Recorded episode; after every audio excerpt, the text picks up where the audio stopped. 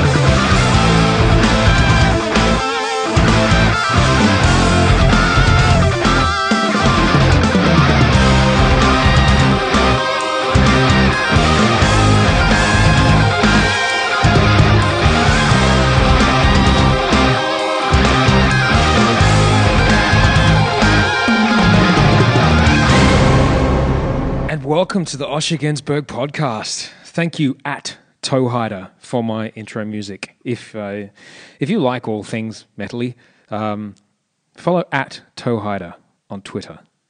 He um, once recorded a cover version of cover album of '80s cartoon intro theme song cover versions. It's pretty exceptional, just for the Ulysses uh, one alone. Hi, I'm Osher Günsberg. This is the Osher Günsberg podcast. Thank you, Towhider. Uh, welcome to the show. I'm glad you can be here.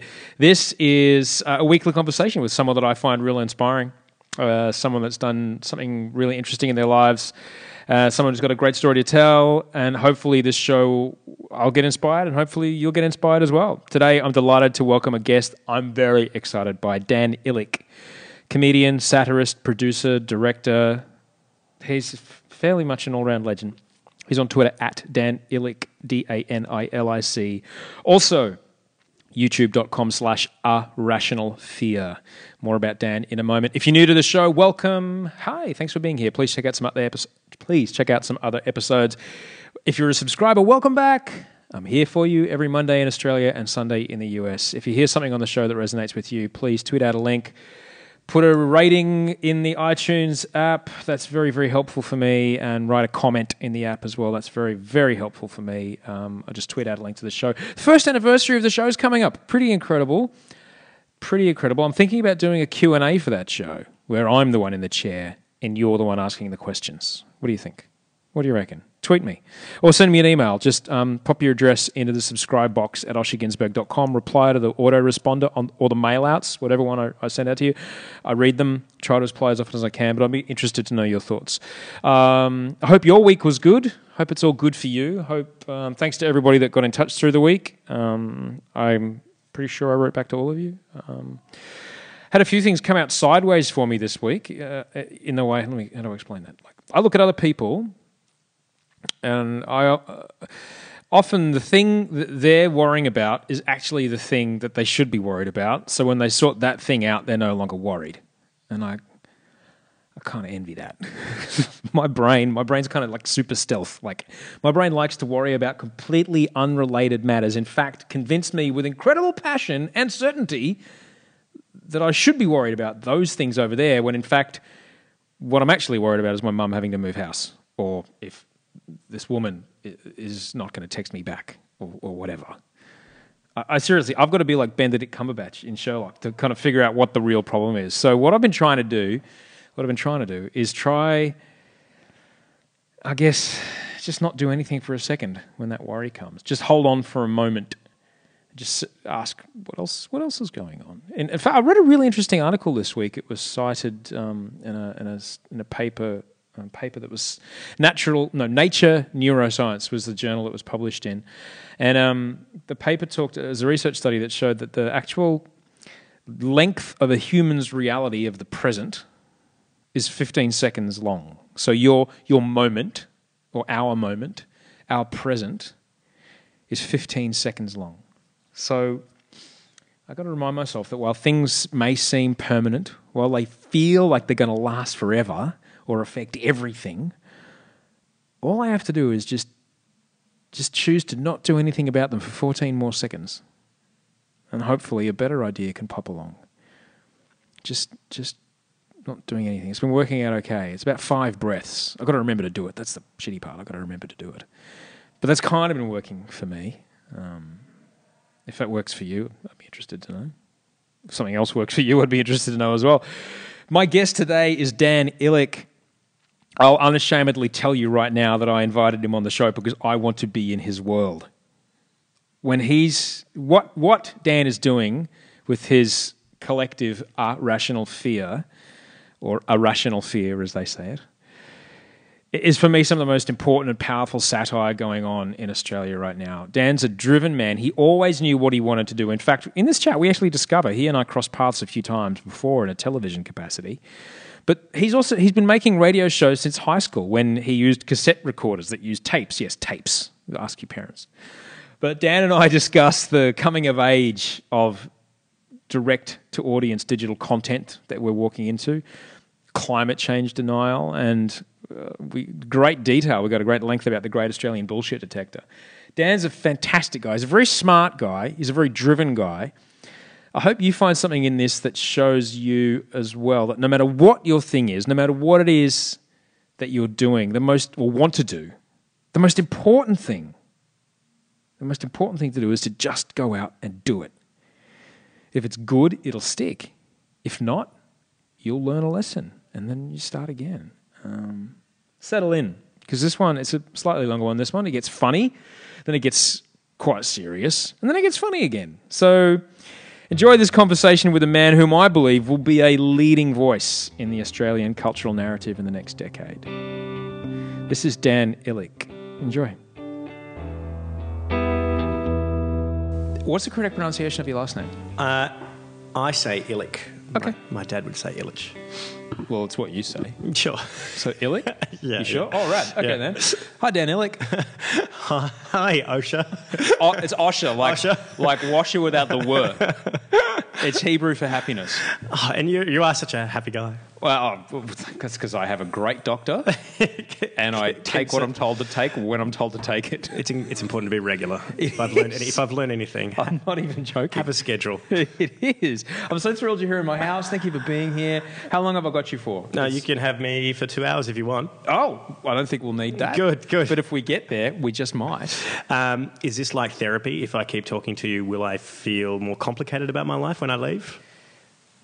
Whose therapy is this? Is this your therapy or is this my therapy? I think about that a lot. Should we think about the listener? Well, no, you ask a really valid question. I started this show sitting here in this exact spot hmm. in September last year, oh, earlier than that, July.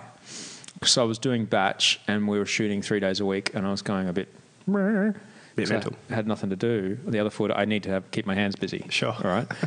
and um, it's turned into being like the most authentic form of what I do, the closest to who I am as a form of expression. Do you find the other showbiz stuff gets in the way? It's not at all the case. It doesn't get in the way. I love everything else that I do. I particularly love the challenge of Bachelor because you can only get those emotional reactions once, mm-hmm. the authentic emotional emotional reactions, because the show is it's reality. We're capturing these ladies' real emotions when I'm revealing to them two of you are leaving, or one of you is leaving, or two of you are going away on a date with this mm-hmm. guy, and only one's coming back, and all this kind of stuff. Yeah, you only get a chance to get those emotional reactions Okay, once. So great. I really enjoyed that. But as far as you know, the other aspect of, of, of, of how I do what I do and what I've been doing for a while, this show has been. Yes, it's my therapy. It's Very good. Well, uh, Osher, it's great to be here with you. And uh, it's Oh, we worked together this- a few years back, which I. This is a safe space. It is. It's it's a rented house in Bondi, so you can pretty much do anything to it. But I still have to live here when you leave. Uh, we, I think we worked together a few years ago on some New Year's Eve show or something like that. Didn't you do a segment on the New Year's Eve show? Oh my I- goodness, yeah. Yeah. I'd made an animation Yeah. for Channel 10 New Year's Eve. When you were Um, about seventeen. when I was about when I was 25, I was just doing Ronnie Johns and made this quick animation about the history of New Year's Eve. I did two of those uh, year back to back, um, and uh, yeah, I think that was that was. Uh, Because that was the first time I remember.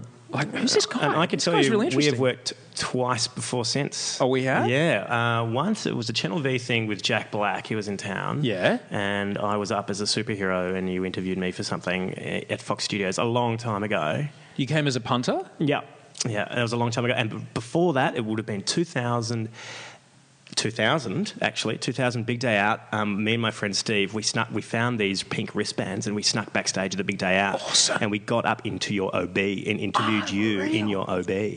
Uh, and you there- filming? Yeah, yeah. and I do have footage of it on a mini DV tape. Um, Two thousand I was shooting. So or two thousand one. might have been 2001. 2001, the Limp Bizkit year. Uh, yeah, that was the big year. That's that was, uh, 2001. That was yeah, it was 2001. Yeah, it was the Vanessa Michalik year. That was the year she died. Yeah. So that was a crazy. That were crazy times with Big Day Out, where you, where any pink, anyone, any idiot with a pink wristband could sneak backstage. Her name was Jessica. Jessica. Mah- No, oh, Vanessa. Sorry, Vanessa was someone I went to school with. Yeah, Je- Jessica, Jess yeah. Michalik. Yeah. Um, wow, that's amazing. I remember you turned up as a superhero. Were you wearing a brown costume? it was like this silver sort of. Um, I remember being Weird. super, super thrilled that you showed up. it was weird. It was Nacho Libre sort of tie-in. I think I could be wrong. I don't think you'd done Nacho Libre by that point. No, maybe it was School of Rock. Ah, I can't remember. It was a long time. It was when Tenacious D showed up. Perhaps, yeah. It was so long ago. It was Same year. It's 2001. Or early yeah, 2002. probably. You know when Channel V, when Channel V used to be something. It was a, it was a magical look. It was a magical time in television. It was along the same lines of you know we would just our mandate was just make it make what you're doing. Give them something they Yeah. can't get on free to air television. Just make it. and it was all before YouTube. You know, it was all before. Yeah. All before all that stuff. And we did, and it was it was exceptional. We were mm. making some some some great television. Well, that's awesome. Well, that Yeah. you know, I love it when that happens. When you clearly knew that I want to be around this mass distribution media thing. I want to be around it. I want to be near it. And and like, who could really be bothered now that you can have the entire sum of human knowledge in your hand and, and just fingering a phone all day to go? I'm going to dress up in costume, wait in line at a TV show, That's right. and I ho- hope that I can meet. Yeah, ho- hope that I could meet uh, then Andrew G. Yeah, right. and Jabba and uh, and Tenacious D. JB you and know. KG. that's amazing.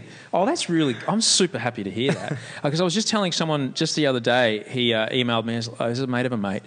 Was like, oh, how do, I really want to get into radio. How can I get into radio? I've done all these courses, at AFTRS and stuff like that. Hmm. I'm like, that's great. Good for you. And there's people to- turning up at these radio stations with the same picture on a piece of paper from AFTRS who've got a year and a half of podcasts under their belt. Yeah. They've, you've got to be able to show people I've been doing it for free.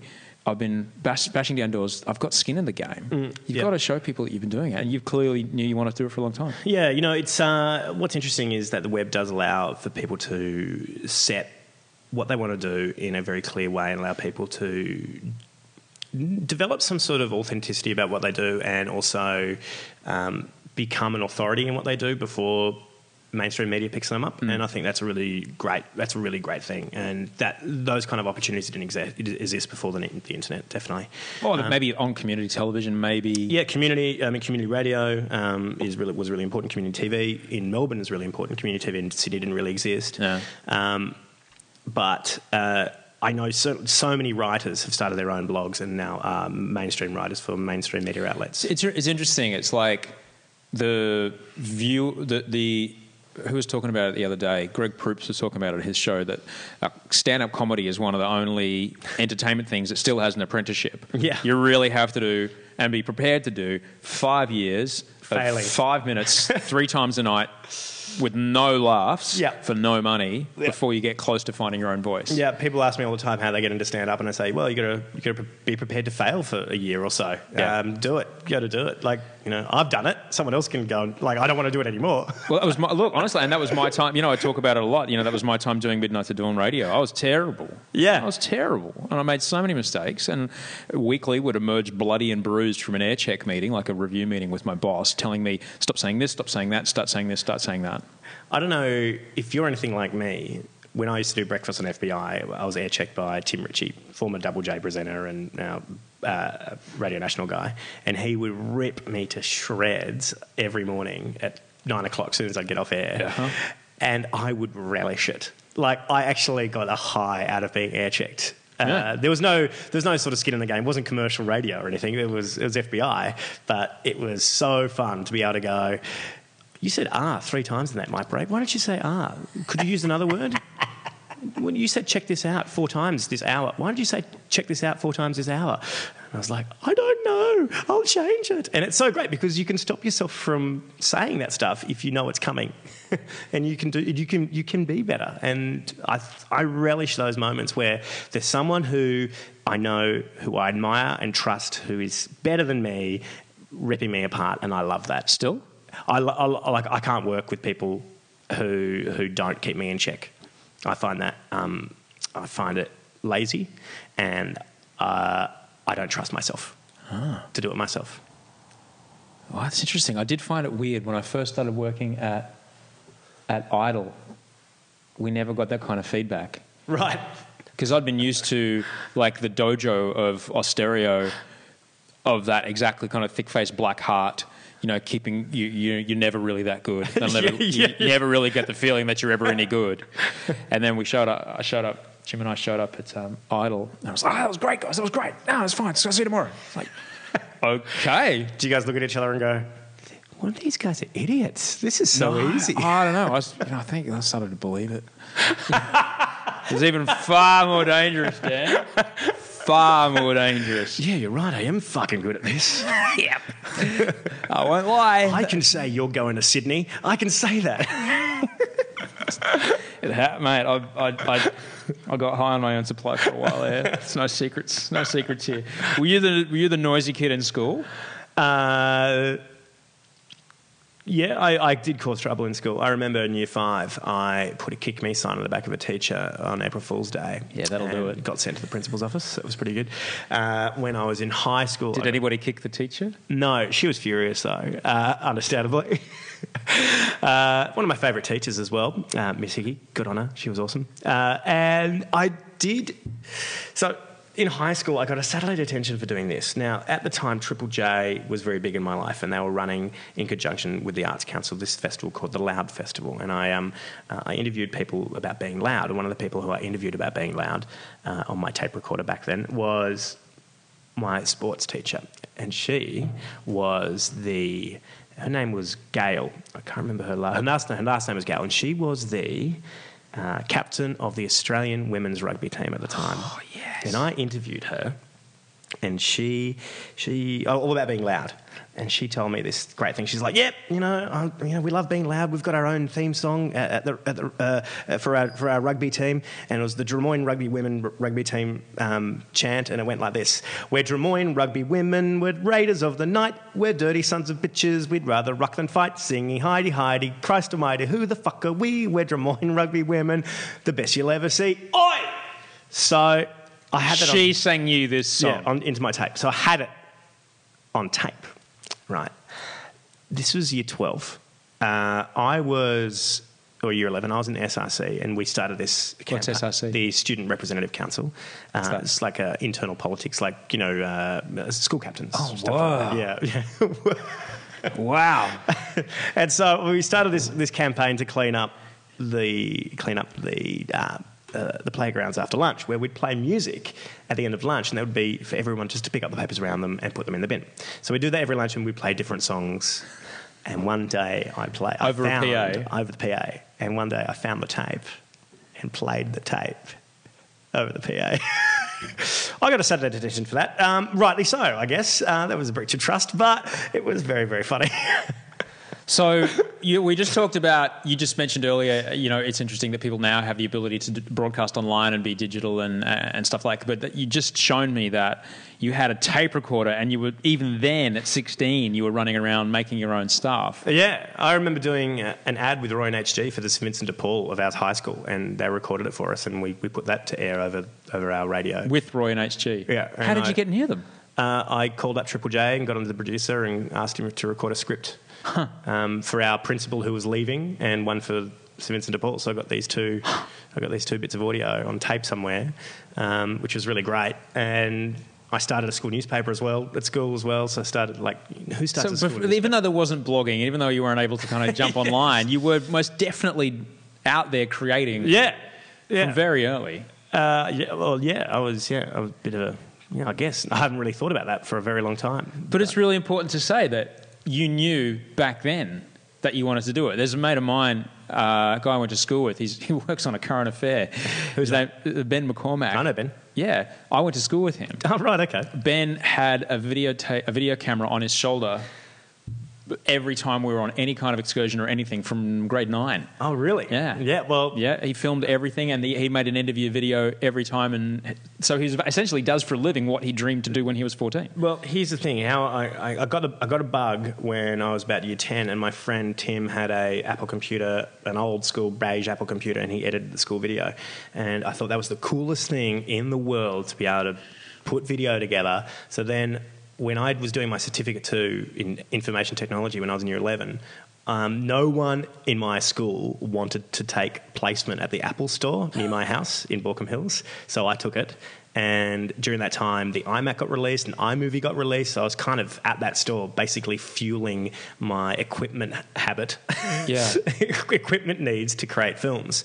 And through that store, I managed to get a video camera, and then I and then they let me take home Macs, uh, and I'd have Macs at my home. So Uh-huh. I would I would I would do iMovie stuff on my on my iMacs, and then I eventually did this job for Apple where I ended up getting a G4 and Final Cut Pro, learning Final Cut Pro, and then so I was I was like doing all of that stuff since I was very very little, and now. And now I'm at the point where I can just get other people to do it. Yeah. So it's really it's really great. Uh, I have a whiz kid, Alex, who's been doing all of my stuff recently, and he's like, "Oh, Dan, you should do this. You should do this." And I said, "No, you should do it because you'll do it better than me." and because I'm a bit out of touch now. Have you read Have you read Outliers, Malcolm Gladwell? Uh, which one of Gladwell's? Outliers. Outliers. Yeah, yeah, I've heard. Okay, read- so yeah, you're I- basically you're basically being Bill Gates with access to the computer down the road at Stanford. that's right. Yeah. You're, you're learning how to create web content ten years, five years before people have got Uh, YouTube. access to that software. Yeah, well, this is this is the cool thing, um, and I was doing that long before 20, 2002. Did a job, did a job for Apple in two thousand one. Got the got that got that G4 Mac in two thousand two. I wanted to, I got a job at the Winter Olympics, um, working in Salt Lake City. Damn. Uh, as a ski locker room attendant. Uh, and I eventually got a job at NBC for the games. So this was like when I was 20 years old. And, uh, and so I pitched to Apple, the then CEO at the time, Di Ryle, who I've been meaning to go and have, find, track down and have lunch with. I said, give me a laptop and I will, um, and I will do some blogging from the Winter Games with this laptop. And it was like this first kind of uh, thing, like first kind of, uh, kind of it it was like the first sort of blog slash video thing. Like no one has video blogs in 2000. Yeah, I, I, I remember being. I was in Salt Lake City at the same time, and I Right. remember having this little Sony Handycam that had a screen that could flip around, and you would take, "Hey, here I am," and show that. You would take self videos.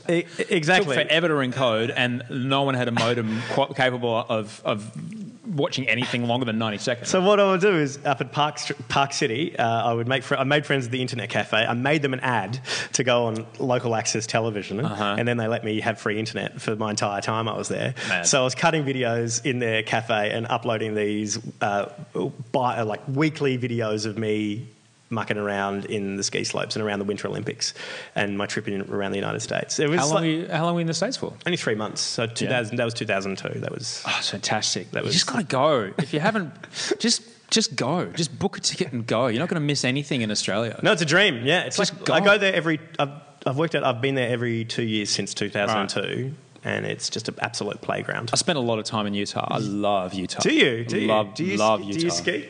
Uh, I do now. Do I you? used to snowboard. Oh yeah, see, snowboarding's bad parenting. That's what I got told. Good point. Where, where do you ski in, in Utah? Uh, mostly in Powder Mountain. Uh, where is that? Uh, it's out the back by so past Deer Valley, Right. By a place near a town called Eden, and it's just amazing. Right. It's just exquisite country. Right. And the, the biggest thing that I always tell Americans, I live there, right? I always tell Americans, what isn't seen in the cultural export of this country is the natural splendor Incredible. of America. It is such a beautiful. You want forests, you want mountains, you want deserts, you want coral reefs. It's all there. It's not just a Seinfeld set No. or or a street. It's not all NCIS. You know, it's not. No, it's it's it's not. That's another. That's another p- person dead by the pool at the Standard Hotel in LA. It's like, you like it is such spectacular country. Arizona's amazing. Like What's kind of interesting Wyoming's amazing. it's incredibly accessible. Mm. That's what's amazing. You've Yeah. got these freeways and and the airlines, Mm. and every town has a has a port. It's so accessible. I hitchhiked from Seattle to New York in 2011, and what was cool about that is. Uh, it took me 10 days to do it, and in 10 days, I saw such diverse country from, uh, from Seattle through Washington State to Montana, the beautiful mountains of Montana, over the Rockies, and then into the plains Yeah. of, past South Dakota and Wyoming and Ohio for Amazing. nothing, and then getting to get into the East Coast. Like, it's incredible. Like, it's it, it is a beautiful, beautiful country. They're they're so they're very lucky. sketchiest uh, sketchiest thing that happened to you hitchhiking from west to east? Uh, everybody was really cool.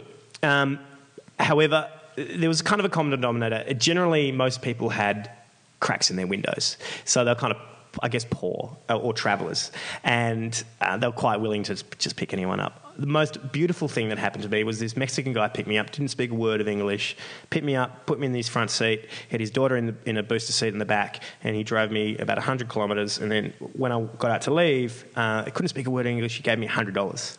And I had to, I gave it back to him. I said, I tried to explain that I didn't need it, that you know, I, that uh, you know, I'm this Australian guy just doing this for fun. You know, I don't actually, I don't actually need to do, do this. And he was really insistent. I, I, I, I made sure he didn't, I didn't give it to me. So that, that was so beautiful. I didn't expect that at all.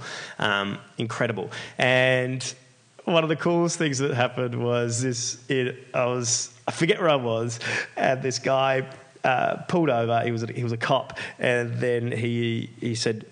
He let me know that it was absolutely legal for me to be hitchhiking. He just wanted to check up on me, make sure I was all right. And then I, I told him I'm Australian. He said, "Wh- wh- uh, "What's your last name?" Illich. And he looked at said, "Ah, Illich." And he gave then he gave me this long hour lecture on the Yugoslav Civil War. And I was like, I'm in the middle of nowhere in America, and this state trooper is giving me a lecture about what happened during the Yugoslav Civil War because I've got no idea. Uh, and it was just, it was so bizarre. Uh, and then the sketchiest thing was I was at the side of the road and uh, waited for about, the longest I ever waited for a ride was about 45 minutes. That's amazing. Yeah. This time I was probably waiting about an hour and this guy picked me up. So I was getting a bit nervous because I'd learnt that the, sh- generally the, the time of waiting was like 10, 15 minutes. So never had I waited, waited an hour. This guy picked me up and he had a beat up ute and he had really red eyes and he was going mushroom picking Yeah. down south. And so I was in Montana. He was going to drive to Utah to go pick mushrooms. And I was like, well, that's kind of that's a long way. I guess that's the season. Um, so he was like really scatterbrained. He was t- telling me about all the, times he used to be a musician, doing drugs and blah blah blah, and uh, uh, and he just he, it just kind of started putting me on edge. Just uh, I started getting a little prickly, and I started getting concerned that he might do something or try something. He's like, you know, I'm just going to pull over and sleep on the side of the road here. And, and I, I don't really sleep on the side of the road. I was quite happy to pay for a, a hotel. I said, why don't you come stay with me in a hotel? Um, and he's like, oh, that'll be great. You sure? He's like, yeah, yeah. So we stayed together. Uh, and we both got into bed. Yeah, You shared a room we with shared a room, complete yeah. stranger. Yeah, I shared. We twinsies, twinsies. I hopped into bed. He hopped into his bed. We're kind of bit, both a bit nervous. And he's like, ah, you know what? I gotta go. I gotta go downtown and get a whiskey. And I was like, you know what? I'll come with you. So, so we, we both went to the bar. And we both drank. We both learnt more about each other, and then we all went to bed drunk. and it was, it was, it was one of those things where I was just letting fear, I think, get hold of me. Where maybe I was rightly scared, but um, what I learned from that trip is that generally everybody is pretty good if you give them a chance. Uh, and so it was one of the, it was one of those things where I was just kind of letting fear kind of overtake um, what was actually happening, overtake the reality. I like the idea. I like the idea that you just went for an adventure. My friend Jigger was getting married in London, and I was living with him in New York. And he had to pack up his house. He li- they both live in San Francisco, so I had a wedding in London to attend. And I was living with him in New York. He had to pack up ten days earlier to go to San Francisco to pack up the house and move back to San Fran. So I had ten days in New York where I didn't have accommodation, and I had a wedding to be at. So what do I do? I know, fly to Seattle, hitchhike back, and I made it. I didn't make it in ten days. I made it in seven days. Twenty-three rides, seven days, and it was just great. That's exceptional. Yeah, really good. Oh, this is fantastic. So, just back a little. I just I did notice that we do have something in common other than strangely pronounced last names. Uh, we were both in High School Musicals. Yeah. Which ones were you in? Which ones did you do? Well, I did. St- well, I was very overweight when I was in high school. Yeah, up top. Yes. that's a high five, Oh, team. Yeah. See, that's why you're so handsome now. and you. I'm working on it. Uh, we, I was, I was fat and uh, frightened and terrified and ashamed, ashamed, so ashamed of myself. And so, grade nine, I went to an all boys school. and can I call? Can I call you fatty? Is would that make things Still stings. really? Still stings. All right. It's weird. It's weird. I'm, I'm you know, I'm, I'm present to the body dysmorphia and things like that. Yeah, sure. When you go through life that big, I mean, it's, I haven't been that big for quite a while, obviously, but it's still kind of in there. Mm. Yeah, It's, yeah. it doesn't really go away, which is kind of strange. Anyway, um, what did I do? I did stage crew for the for grade nine. I did stage crew, and I was like, hang on. So three afternoons a week, two afternoons a week, and once on the weekends, I can hang out with girls. Yeah. I'm there. so I did stage crew for what did we do? We did Hotel Paradiso and then Ah, I did that. something else I can't remember. And then grade 11 was Oliver, the classic. Yep, classic. Bill Sikes. A, uh, perfectly I was, cast. I was Bill perfectly Sikes. cast, sir. And um, then Pride and Prejudice. wow. the musical version of Pride and Prejudice, I was oh, who was I? It was a right prick. Um, I can't remember. It was one of them, but not the lead. Hmm. Um, yeah. Just not Mr. Darcy. No, it wasn't Mr. Darcy. No, it was someone else. And I totally didn't understand the story. Right. I just knew that I got to do play as my wife, uh, Bridie Barry, who ended up being a big, big time. She's a big time newsreader on Sky. Right. Yeah, in the UK, I think she's back here now. Yeah, right. Yeah, I remember being like, she was so pretty. so pretty.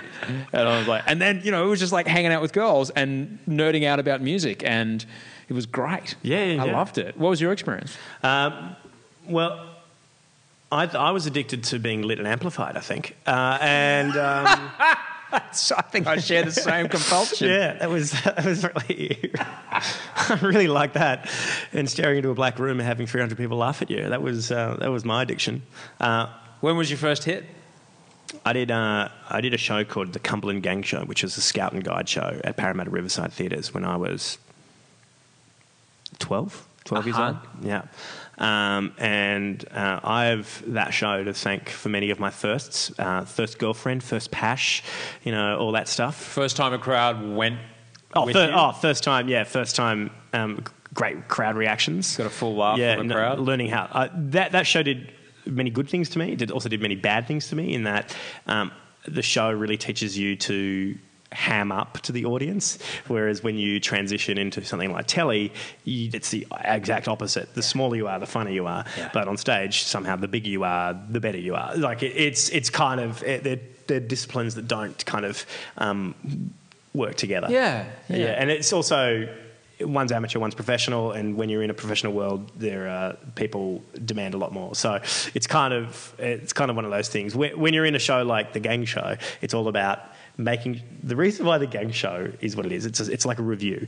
Um, there's lots of different sketches and songs, and it's all in block formation, and the lighting is always bright. Why is gang show like this? Well, so that everybody who has a kid in the show can see their kid in the show. the show is about parents seeing their kid in the show. It's not actually about putting on a great show. it's that it's the, the reason why the show isn't as good as it could be. It's because everybody wants to see their kid in the show. Yeah, right. We've got to. But if, if they were really concerned about putting on a great show, then they might dim the lights for this section, or or have less people on stage. Yeah, or, yeah, right. Or tell a story in another way. and that went every year. So once the first one, you're like, I've got to do that again. How can I do this again between now and then? yeah. Well, I did it for I did that for twelve years. Wow. I did that for oh, 11 years. You became a ranger. You went all the Uh, way. yeah, I did. I became a rover. Yeah. rover, so I went sorry. from Cubs, Scouts, Venturers, Rovers, all the way through. Right. And then I turned 21, and I thought, "This is what am I doing? This is ridiculous." Do you still prepare for the worst and hope for the best? Uh, I be prepared. Be Yeah? prepared. Yeah. You still have the belt buckle? I do, well, I, do, I don't have that particular. It doesn't fit me anymore. But um, Just the buckle. Jimmy Mathison used to have the buckle. oh, was Jimmy Mathison in Scouts? I, I don't know, but he rocked up with a buckle. and I was like, that is hot. That guy. It was like 2002 or something. He's interviewing Tim Rogers with a be prepared belt buckle. I'm like, damn, Skippy. But what, I mean, that show uh, taught me a lot about teamwork, and it taught me a lot about how to get the best out of people who. Um, who you, you aren't paying, and how to get the trying to trying to embrace, trying to find. It was the first time I had this a great experience where find someone's talent and, and getting immense pleasure out of nurturing that talent. Right. Um, because I ended up kind of going up the ranks and becoming a like a, a producer of that show for a while. Uh-huh. So that was that was my first kind of entry into kind of how to how to manage personalities, and, Right. and how to work with big teams. At the same time as being on stage and being Yeah. that guy. Yeah, yeah. Ah, it's fantastic. Yeah, I could. Yeah, that's. I think that's where that's probably that's that's fueled my polymath kind of world where I'm like, well, no, I can be on camera and, and I can produce as well and I can direct as well. What the hell are you guys thinking? You know, like Graphic, because- graphic department. what do you think I do? I've got it sorted. what do you think I'm doing between 10.05 and 10.07? Man, you can find Dan on Twitter. He's at Dan Ilic, D A N I L L I C. One L. Oh, sorry. I can't spell. D A N I L I C. you got it. D A N I L I C. And also irrationalfear.com. That's where you can find out about Dan. Um, before Irrational Fear, which we're going to talk about, which is amazing, um, you did take this musical thing to a, to a whole new level when uh, you produced, wrote, directed, performed, and then defended Beaconsfield the musical. Please let's let's call it by its, its original title. Beaconsfield, a musical in A flat minor. How dare you? How dare you? which is about. Uh, or what was the other one? Or Beaconsfield, the Channel Nine Spectacular was. Yeah, yeah, that as was funny. alternative. Um, so basically, there was a there was a mining disaster in Tasmania in Australia, which is a little island off the bottom of our country. In the northern part of the country, there was a mining disaster, and uh, uh, unfortunately, one man died. But two men were trapped underground for two weeks. They were very heroically and strategically and incredibly rescued uh, after being underground for a long time. And that in itself was incredible. Yet, what one particular branch of the Australian media did around it was possibly as parallelly incredible. It was astonishing. And you wrote the musical was basically about this the, the Channel Nine and Channel Seven. and Channel Seven. Um, their it was about the media exploitation of a tragedy. Yeah. that's what it was. and and to the point where the lead reporter, their hardened flak jacket wearing front of Bosnia guy, Richard Carleton, passed away while he was covering it. So it was just a drama in itself, Mm. Yeah. the media coverage of this situation. It was one of those cases where something terrible happened, and then everybody tried to find a way how to capitalize on the drama, and not only do that, but also uh, capitalize is the right word. They both did live. Um, shows from there. They did both uh, Channel Seven and Channel Nine. Both did live concerts from there. Um, there was press swarming all over there. Uh, I spent a week down down at Beaconsfield uh, two years after the disaster writing the show, and I spent a, a week in the pub in the Exchange Hotel there writing it, and I got to talk to many of the locals about kind of their reactions to kind of how. Uh, how the media were kind of harassing them because there's not many of them down there. There's probably the town's probably got about 150 people, and all the miners come from um, w- w- northwestern Tasmania, and they also fly in and fly out from Victoria and other places like that as well. So the, the Northwestern Tasmania, not the most metropolitan of places. no, no, it's very, yeah, it's, it's very, it's very remote. Uh, it's just 30 k's out of Launceston, and it's a, just a spectacular country, um, the Tamar Valley. And it's kind of, it's kind of strange to think, wow, this whole place was swarming with with media. There were far more many members of the Australian media there than there were townspeople, Huh. and everybody was being asked about six or seven times a day what their reactions were. No wonder this, these townspeople would feel completely harangued by this. I, d- I doubt they would have felt exploited at all. But sitting at home watching the coverage, you're flicking between two networks, going, they're doing the same. They're bas- basically copying each other, and they're they're they're taking their circuses to the next level by having putting on live events down there that have nothing to do with the mine disaster or the news of the mine disaster. They're just trying to find a way to capitalise on this tragedy, and so that's that's why uh, when that happened. Um, that was around the time of the Logies, I think 6 I, I was at that Logies, and Oh, so was I. I remember Eddie Eddie got up and gave a eulogy to Richard Carleton that day. yeah, it was pretty. It was pretty phenomenal. It was a very kind of stressful time. Now, The Logies are our Emmys, by the way. Yeah, the Logies are our Emmys. They're if you our imagine Emmys. our Emmys, Yeah. um, if you imagine uh, like a small town small business awards, that's the Logies. Yeah. it's the Logies. with f- fantastic frocks. Excellent catering too. Really. So Richard Carleton, um, he was one of the most prominent journalists in Australia, and what I did write a song about him called "The Carleton Cardiac." Now, what that song was about was about the jealousy of journalists who weren't famous, who weren't getting the exclusive story, because Richard Carleton could walk in and knock on someone's door, and they will know who he is, and they'll get the story. And this is written in a book called Underground, which is details the entire thing. And other journalists were so annoyed that 60, the minute 60 Minutes rolls into town, everybody else can forget about an exclusive story because they'll just use their celebrity and their checkbooks to pay for everything. And so th- this was a song about um, the jealousy of of all these journalists. It was called the Carleton Cardiac, and so we had these journalists singing about what an asshole Richard Carleton was for stealing their story. And the moment he died, they'd have to swing around and say what a great bloke he was. So that's that's that's what that, that's what that song was about. So it wasn't you know I wasn't making fun of Richard Carleton Yeah. dying. I was making fun of just the hypocrisy in in, Yeah. in people's mentality. So, and what was interesting then is then how people came after you. Yeah, I was the most hated man in Australia for about a week. What was that Uh, like? That was terrifying. That was one of the most terrifying weeks of my life.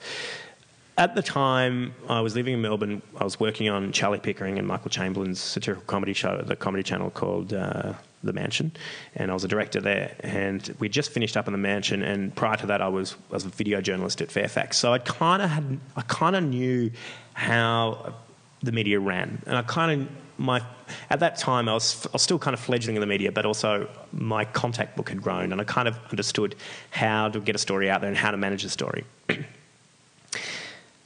and so to take you back, it was the Fringe Festival. My theatre had 30 seats. We hadn't put the show on before.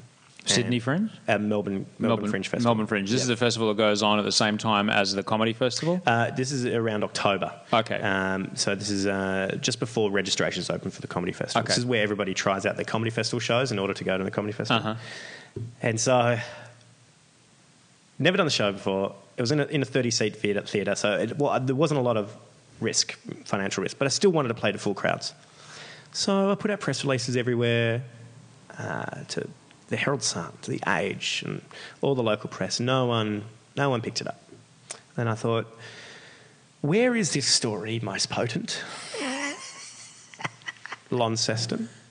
So I emailed the Launceston Trib straight straight through to their press. I got a phone call 20 minutes later.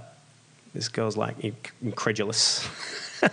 so she got it. So she, she was asking me all these questions, and I was trying to be as sensational as possible, um, bordering on incendiary. and I was in bed that night, and my my uh, longtime producer and friend Chris McDonald called me up at about 11 o'clock at night, and he said, uh, "Dan, uh, I just heard you on Tony Delroy's What the Papers Say. You're on the front page of The Age tomorrow." I was like, "You beauty!" So what? It's a Fairfax paper. So Lon, the Launceston Trib put it on their front page, and the editor of Fairfax, uh, editor of The Age, picked it up and put it on his front page. Uh, and the agenda setters in this country are still newspapers. So every breakfast um, radio program, every uh, every television station would always turn to the papers first to find what they're going to be talking about that day. So I immediately went to my website, took down my telephone number, put my agent's phone number up. Um, it was days before Twitter, and so I put a little a little thing up saying on my website saying, "Oh, looks like we're in the Age tomorrow. That's going to be good." Uh, and uh, and then six o'clock the next morning, oh, I texted my, I called my agent on her mobile and said, "Hey, uh, just, it, for your information, this is what's happened. I've put your number up. Um, you're going to expect a lot of phone calls. Only send through the good ones. Thanks a lot." and and she's not a, like a comedy agent. She was an acting agency back then, so she didn't really understand how, how what the deluge of media would be like. Uh, and so six o'clock the next morning, the first first phone call was great. It was Matt and Jo from Fox FM. And It's a Melbourne breakfast radio, They're Melbourne breakfast radio, fairly friendly. very friendly, very commercial radio, uh, like the morning zoo. They're like, so what have you done? Well, that's pretty crazy. Well, tell us a bit about it. Well, Oh, is Jenna with her? Oh, you guys, shut up! crazy. No, she would never say that. Jo's a very, very. She would never do that. hung up and I was like, oh, this is going to be a great day. Next phone call, Neil Mitchell. Why are you the most awful person in the world? You're terrible. Would you make a musical about the Jews? Blah, blah, blah, blah, blah. So he's a heavy, heavy duty talk guy from Melbourne. Yeah, and it was just incendiary from there. And my phone was off the hook, talking to every shock jock around the country Wow. up until lunchtime. And this was uh, this was the day before we opened, and we hadn't even run the show all the way from start to finish. And we- amazing. uh, and- Not even in rehearsal. not in, not, in, not in rehearsal. We had it in bits, and so it was seven. Uh, by about at nine o'clock that morning, I called a press conference for ten o'clock at the theatre, uh, and. And I ran a press conference, so it was great. So I got there and I told told the guys, I said, "Okay, so we're just going to do that song that we rehearsed yesterday, and this bit of the script we rehearsed yesterday, and that'll be fine. And then they'll film it, and then you know that'll be enough for them for their coverage, and they can do interviews and stuff like that." So we, we were running so behind that we had we got eight cameras in this tiny in this tiny venue that only holds 30 so eight tv cameras all crammed next to each other once they're all set up i said thanks guys for setting up now if you could just leave we're going to rehearse we're going to rehearse the, the song and then you can come back and film it so they're like oh really and I went, yep and they walked, walked out closed the door and we're like Fucking hell! This is so stressful. So we did it. Uh, then we, I, did did a doorstop out the front of the theatre where it was just like twenty journalists um, asking me questions, and I was just I was just trying to go back to what I knew from media training, which is whatever you give them, they'll use. So I was just trying to do jokes, jokes, jokes. So I just tried to do joke after joke after joke and pun after pun. And I did it, but I was so nervous. I've, I've got the footage on my YouTube. And if you ever get to go to my YouTube, uh, YouTube forward slash Dan Ilic, you can find it and you can see how nervous I was doing it. But I still think I kind of held my own. It was so exhausting. And what you realize is that uh, it's all kind of fake uh, this kind of outrage is all manufactured, but at the time when you're the center of that attention, you have no idea. You actually think you are the worst person in the world. Uh, even though I had great people who had, who were my mentors, who say, you know, who saying, you know, this is completely justified. You know, Glenn Robbins came and ga- gave me a call and said, you know, this is it's actually a really good play, so don't worry. Um, James Carleton, Richard Carleton's son, called me up um, to say, hey, just wanted to let you know, I haven't seen the play, but um, Dad would love it.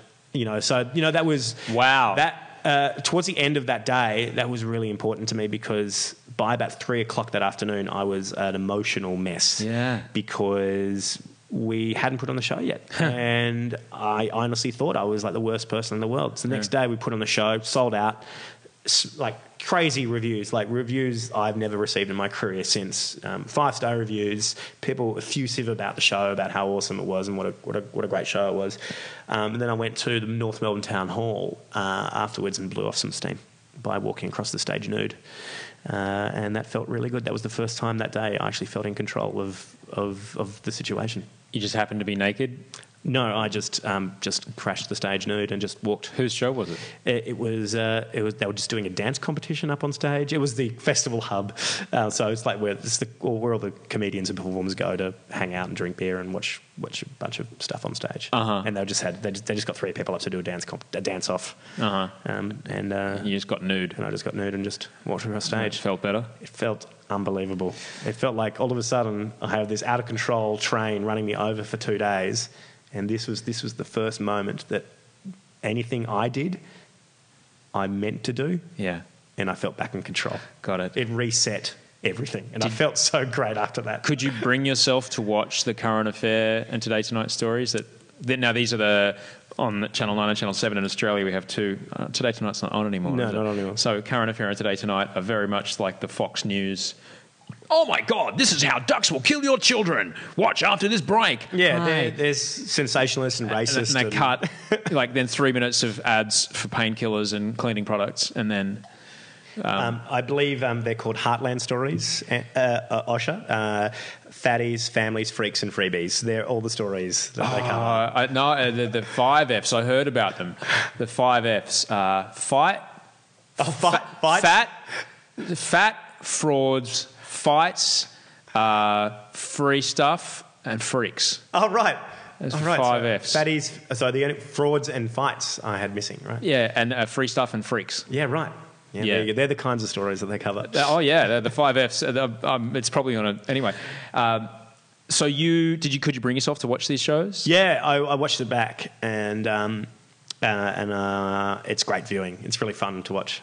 It, it's kind of funny to watch because the show wasn't up, so no one had seen the show. Mm-hmm. So people were prejudging the show before it had even gone on stage, uh, and watching me handle the press is kind of funny. Like at the time, I was a nervous wreck, and watching me do it, you can kind of see me packing. What are you 24 at the time? It's 2008, 27. 27. Yeah, Wow. yeah, uh, yeah. It was like it's really, it was really hard. It was a really hard week, but after that, f- after that week, um, everything was good because the show was actually good. And Now this was- is a but hey, this is the kind of thing that your family really couldn't probably ignore. I saw your son in the paper. what were you? What were you? What was No, the? Rea- what was the they were- family reaction? They Dan? were probably. I, I actually don't know what they. I actually can't recall what they were like. They were in Sydney at the time, so I was in, I was in Melbourne by myself. Are they generally supportive? Yeah, they are. I, what I kind of came to this conclusion where it was like I've realised that I I've been putting a lot of pressure on myself to do other things other than entertainment. But that's only from my point of view. My parents are always just cool with me doing whatever. Wow. Um, which is great. Many of us have those stubborn pounds that seem impossible to lose, no matter how good we eat or how hard we work out. My solution is PlushCare. PlushCare is a leading telehealth provider with doctors who are there for you day and night to partner with you in your weight loss journey. They can prescribe FDA-approved weight loss medications like Wegovy and Zepbound for those who qualify. Plus, they accept most insurance plans. To get started, visit plushcare.com slash weight loss. That's plushcare.com slash weight loss. Ever catch yourself eating the same flavorless dinner three days in a row? Dreaming of something better? Well, HelloFresh is your guilt-free dream come true, baby. It's me, Keke Palmer. Let's wake up those taste buds with hot, juicy pecan-crusted chicken or garlic butter shrimp scampi. Mm. Hello Fresh. Stop dreaming of all the delicious possibilities and dig in at HelloFresh.com. Let's get this dinner party started.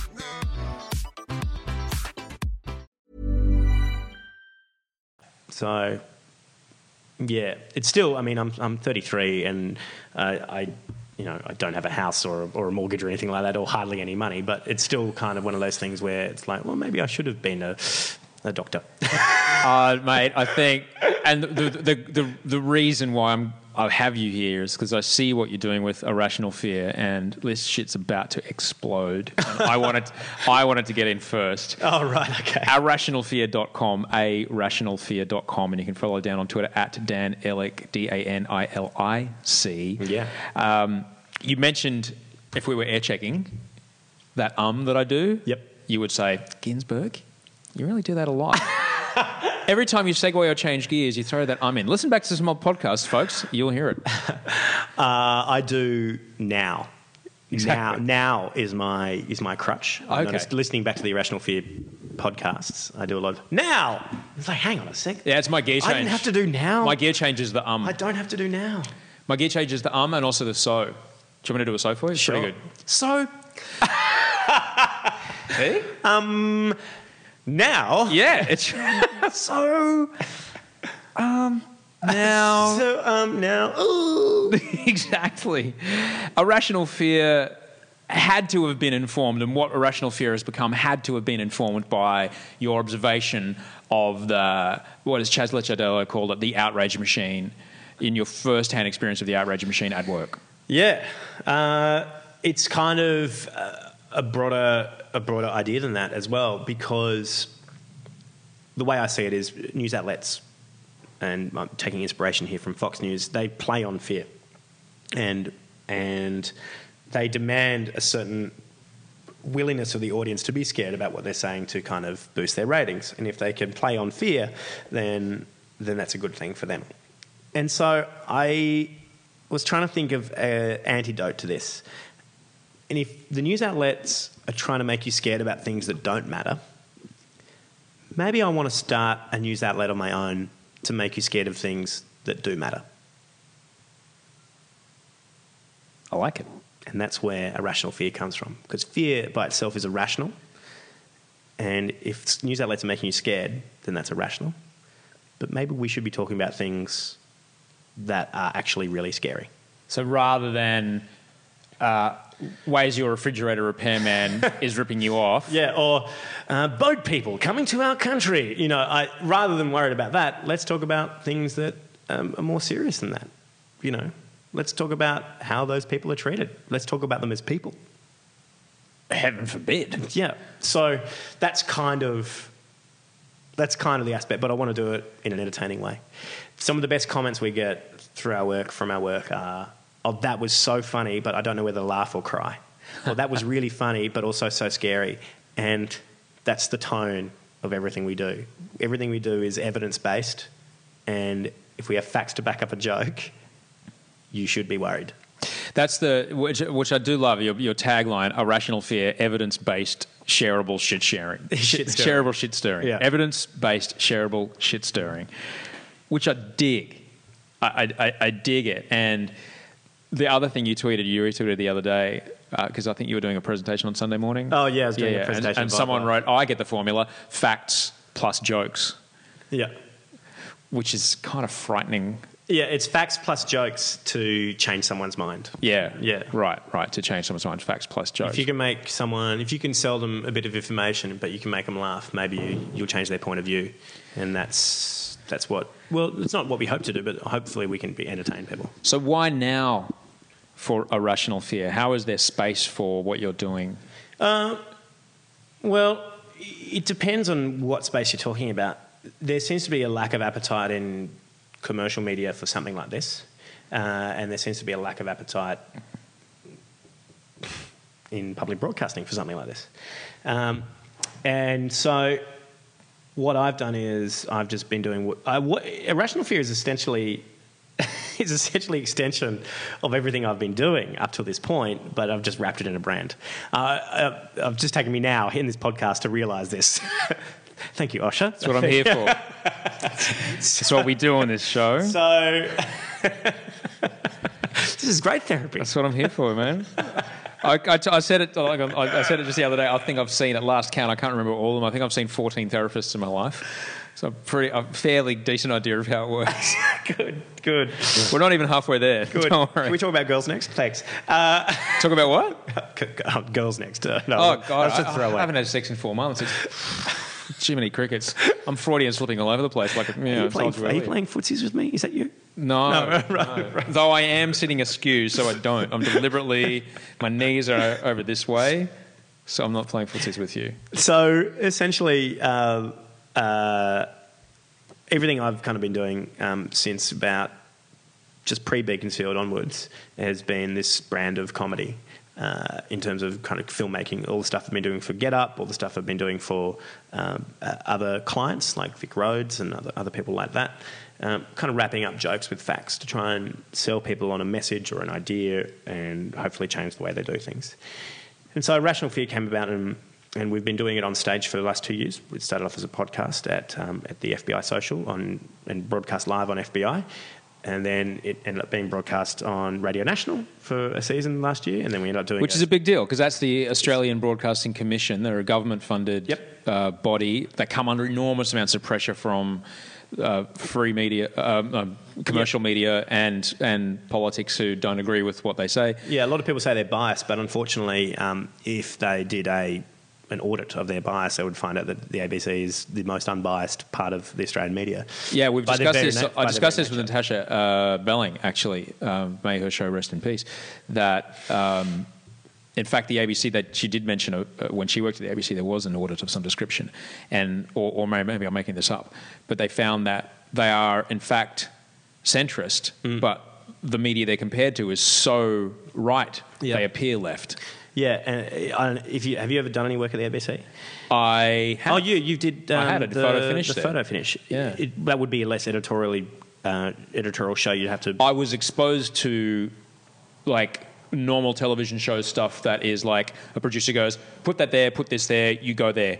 There would have been voting processes and, and committees, and well, we can't make the decision just yet. We have to wait till this person's here because we can't. You know, it was full on. Yeah, yeah. Well, there's there's a folder at the ABC. It's a, it's about uh, three inches thick, thick, and it's called EdPol, Editorial Policy, and you have to meet all those rules. That folder doesn't exist in any other media outlet. so if you break EdPol, you can be pulled off the air. So. Uh, what were we talking about? You oh, were, yeah, that the you were on Radio National, which is a big deal. Irrational Fear. It's like being on the BBC or, Yeah, or, yeah. or, or a publicly funded PBS, yeah, yeah. NPR, yeah. Yeah. So that was um, really cool. And then we did a big sellout show at the Opera House as well. So it's kind of the, the show. big- the big room? Uh, did the Playhouse. Oh, that's a nice room. It's about 600. 600, it's a nice room. Yeah, yeah. We're doing the drama theatre in a few weeks, which is, I think is 800. Nice. Um, so it, it's kind of the, it's, the show's kind of grown over the two years. And what we wanted to do at the beginning of this year was spend 12 weeks doing what we would do on television. After every show, people come up and they say, This would be great on television. How come this isn't on television? Why is this on television? This would be awesome on television. And, like, well, you know, people came. Um, we, we do have one television executive come to it. Um, and it was a radio, sh- it's a radio show um, that we were putting on. And after the radio show, he said, Yeah, it just seems like a radio show. It's like, yeah, it's because what we were making happened to be a radio show. but imagine if we had pictures. Wouldn't that be more like a television show? it was really hard. Anyway, so um, what we ended up doing was raising quite a lot of money, um, joined it all together, and did a 13 week season. Well, a 13 week season of digital comedy. We only said we are going to do 10, but we could find enough money to kind of stretch it out a bit longer. Where we made graphics, pictures, text, and videos every day for 13 weeks straight. And that was great. It was like running a newsroom. At the first couple of weeks, we were a bit shaky. We kind of didn't know who was watching or who was listening. But by about week three, our numbers started to grow and grow and grow. We went from about 800 likes on Facebook to 7,000 likes on Facebook. And then through, through uh, seeding content on Facebook with money, we managed to reach one and a half million people, uh, individuals with our content. And that's, that, that kind of reach was is so exciting. It's fairly staggering when you consider that, you know, even a successful program on the ABC, if they get 300,000, they'll be thrilled. Yeah, yeah. Uh, what was uh, funny in the paper today was there was a great article about Fat Modern Family on Channel 10 rating 800,000, and that was really exciting because that was the ninth most watched program. And I was like, well, well, you know, that's good for them. Well done. You know, like, My home broadcaster, and I love them. yes, and I, uh, as someone who's done work for them over the years, I also I. I, owe, I owe my life to Channel 10. I only have a career because of their faith in me. So, you know, and it's always really interesting working for the underdog. I love it. Yeah, I do too. I think Yeah. it's, it's fantastic. Yeah. Um, if I had the money, I would buy Channel 10. but we, we should probably pull together. I've got 30 grand. we, could Straight up. So what, what, what's what's really interesting is the that you you because I think when I t- talk to people about my industry, our industry that we work in, people don't care how the content gets onto the big TV in their house. They don't care if it comes down a Chromecast, Apple TV, Amazon Fire TV, uh, Uh, I, I, I, AirPlay, whatever, or even on a laptop. We're watching anything. It's just is the content good? Yep. That's all that matters. Mm-hmm. That's all that matters. Yep. And so we're coming into this phase now where I kind of don't want you to put Irrational Fear on television because I don't want you to have to bend to anything Yeah. or anyone. Yeah. I want it to exist solely as a digital thing. But that then I'm selfish and I'm not you trying to pay your grocery bills. yeah, sure, yeah. you know, It is tough. Like uh, our total budget was two hundred fifty thousand dollars For 13 weeks? Thirteen weeks. Holy shit. Which is nothing. that's not even an episode. No, well, it is, and it's uh, to be honest, uh, TV num TV the cost of if we were to do it as a TV show, we budgeted out at, at about one hundred and twenty thousand dollars an episode, like twenty for half hour, but that is still quite An ABC half hour, 28. yeah, well, Or 26, 26. 26, 26 uh, a Foxtel half hour. Foxtel Um, half hour is 26 minutes. And I think at free to wear half hour is 21.5 or yeah, 21. So uh, That's the, that's because they had to fill the half hour out. That's the commercials, folks, for listening. Yes. It's, it's, it's still in money, money wise, 120 to 150 Bugger all. It's is nothing. Well, it's actually now it's something. Now it's it's a deal breaker. So you, as a TV producer, you're constantly being asked for tighter margins and to produce things on less and less budget. So for something like Idol, you could spend 250 to 300 on an episode. Or more, Bro. Probably more. I know how much it was. It was more than How much was it per episode? More than that. Significantly more. I- I- I so can't- big I ten polls, say. big ten polls. There, there's been heaps on, but for something Yeah. like Irrational Fear, they wouldn't spend anything like that on it. Um, they'd, they'd want it. They would want it around eighty to ninety thousand dollars an episode. Yeah. and then you chuck in takeout studio, and that will give you forty thousand dollars an episode to to pay everyone on. like that's that's the kind of mentality these days for television. What they what they want for a panel show. Yeah, right. Um, but anyway, so it's really uh, so what we did was though was basically spend what we'd normally spend on two episodes of television and stretch it out over 13 weeks and pay everyone as well as we could, pay a small team as well as we could, and gave a platform to not only so many new writers, but um, uh, directors and uh, performers. And um, it, it was kind of, it was really fun. And it was really fun being the boss of that. Like, I really enjoyed, I really enjoyed going, that idea, that idea, that idea, that person, that person, that person, make that, make that, make that, that. that. And it was like, it was so energetic. It was, uh, I really, I really had a great time doing it. And then our live shows were also very good. So we packaged, we managed to package up our videos into our live shows. So it really felt when you were at our live show, it felt like you're watching a TV taping. Yeah. Um, I feel sorry for people who were listening on FBI that it was less visual, it was less, or, uh, less like a radio show, Yeah. uh, and more like a TV show. But that was the intent. So our last show was at Giant Dwarf in Redfern, which is a, a big theatre in Redfern. So we had, we sold out, and people were standing, people sitting on the ground. We had 300 people plus in that space, and Bob Carr was our guest on the show, and uh, it was just a magical show. Bob Carr was our, our foreign minister, uh, our, our Henry Kissinger, if you will. Big. It was a big. It was a big deal. He was a big deal. It was a big deal. Yeah. He is a big deal. Yeah. So it was kind of nice to kind of see that see the trajectory of that of that stuff grow. Yeah. Um, and our video content was we then paired up with the Guardian. They loved it so much they ran it um, every week on their front page, and so that just propelled our brand even even more. So it was really nice partnership with the Guardian where they um, they were they were quite happy to give us we were quite happy to give them a first run of content if they looked after us, and that was that was really good. It's, it's you know a, a, a great brand that you're building, and I love the way that you're building it. And while it would be great to see it on television, like you're saying, it'd be great to see it on television. I, as you as you said, I think more and more the the agenda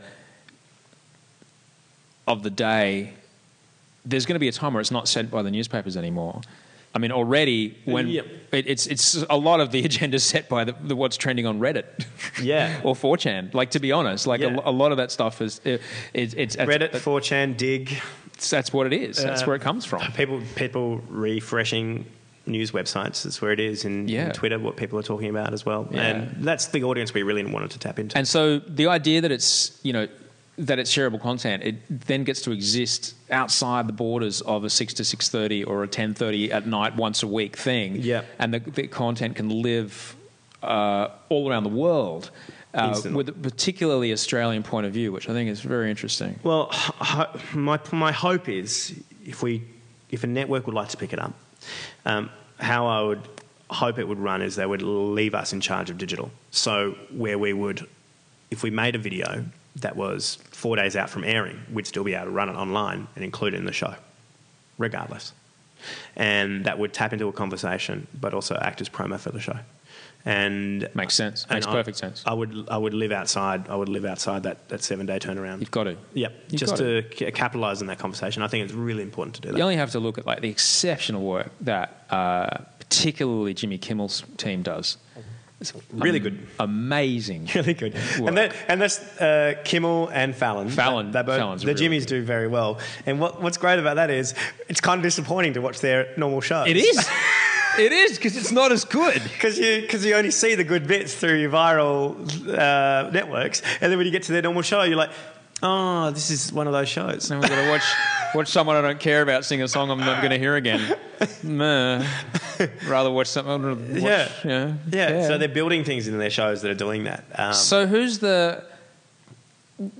Would would you say that irrational fear as a collective is it is it a collective of people? Uh, it's uh, it's it's mostly uh, it's mostly me driving it, and what we do have, what we have over the last two years, is pulled together some really great talent, um, Yeah. uh, who are mo- mostly Sydney based, but some Melbourne based, who are really great writers and great performers, and and it's a platform.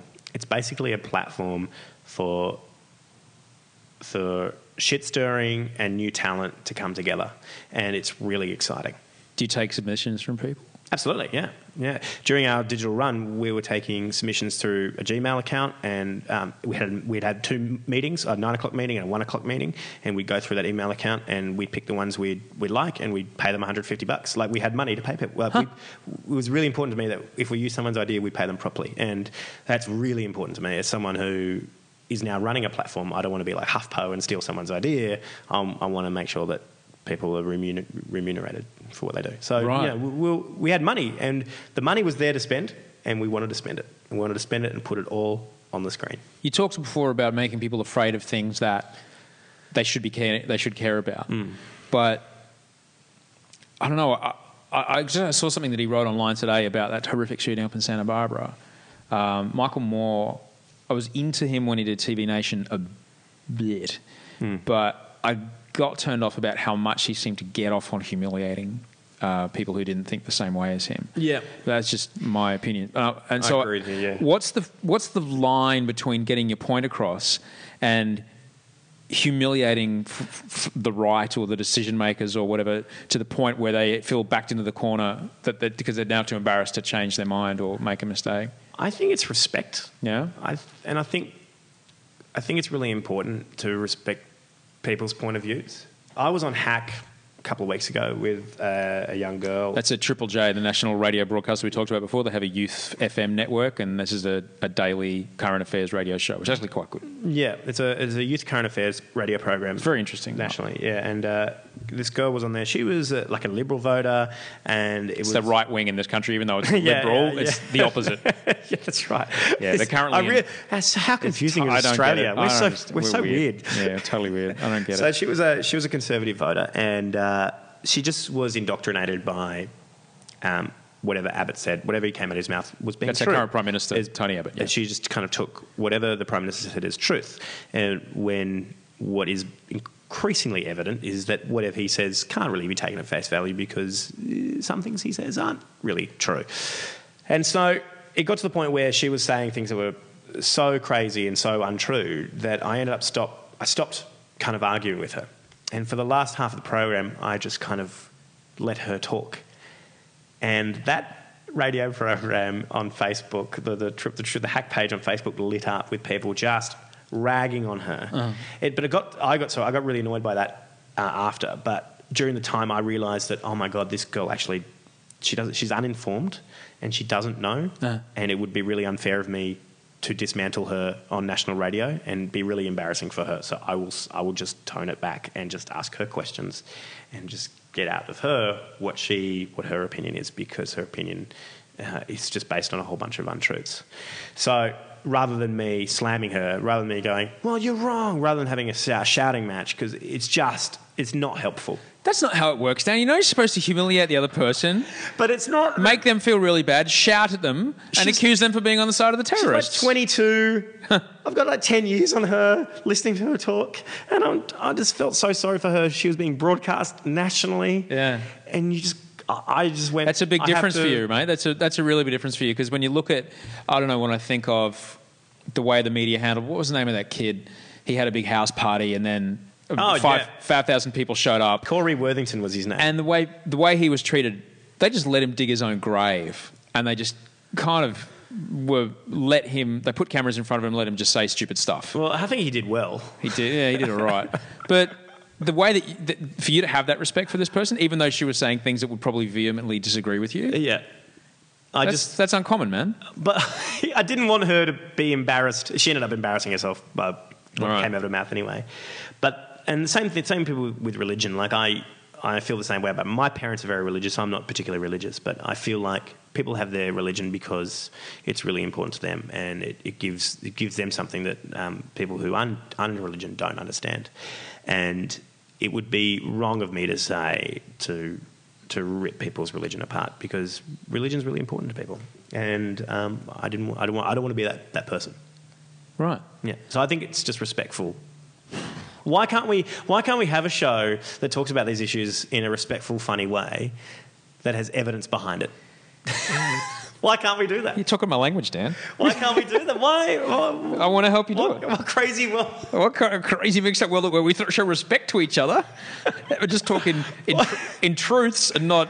Because I'm not particularly left. I'm not particularly right. I consider myself a bit of a centrist. Like irrational fear hits both sides of the fence. See, that's the interesting thing. A, a lot of people would instantly assume that you are challenging establishment, therefore you are a lefty.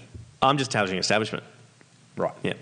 Oh, we've we've ripped. Oh, stuff I've done in the past, like about Labor and uh, for Rational Fear, we did this great piece on the Biennale and the artists of the Biennale, and we pointed out their hypocrisy, and so it was just kind of you know look, we we go anyone, we go where we see it. Right. Yeah. So you, we talked earlier about making people afraid. Now it's it's really easy to make people afraid, and I've talked to Charlie Pickering about this. That it's uh, and if you read, and I keep talking about this on, on the show, the Ryan Holiday book, "Trust Me, I'm Lying: Confessions of a Media Manipulator." He just talks about clickbait headlines and just making people afraid, and just it's easy to get people afraid about stuff. Why is it easy to get people afraid about stuff than to make people feel compassionate about something? I think you've hit the nail on the head. Fear is about you. Compassion is about other people. Ah.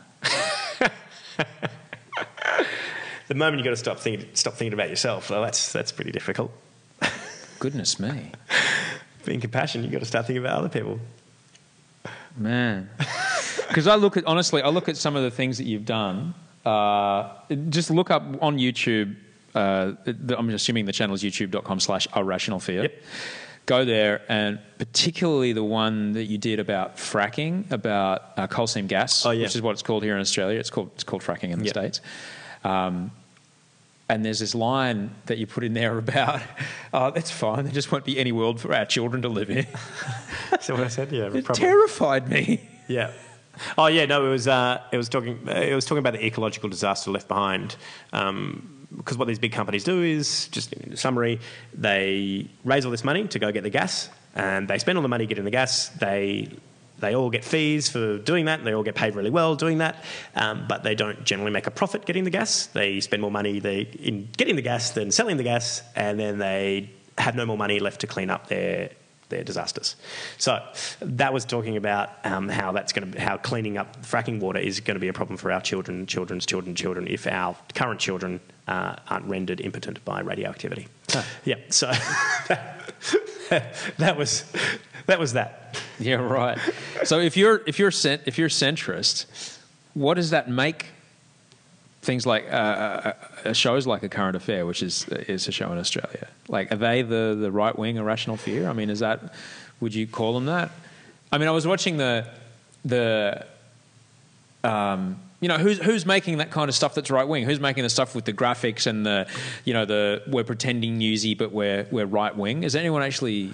Yeah, I mean Sky News is is that, and then um, then you've got incredible commentators on radio and in print do it. There's not many people on TV that do it Right. on free to air TV in Australia.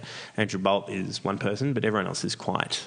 But Andrew Bolt is such a caricature um, that no one really takes him seriously. He's a commentator in Australia that's ren- renownedly a conservative commentator.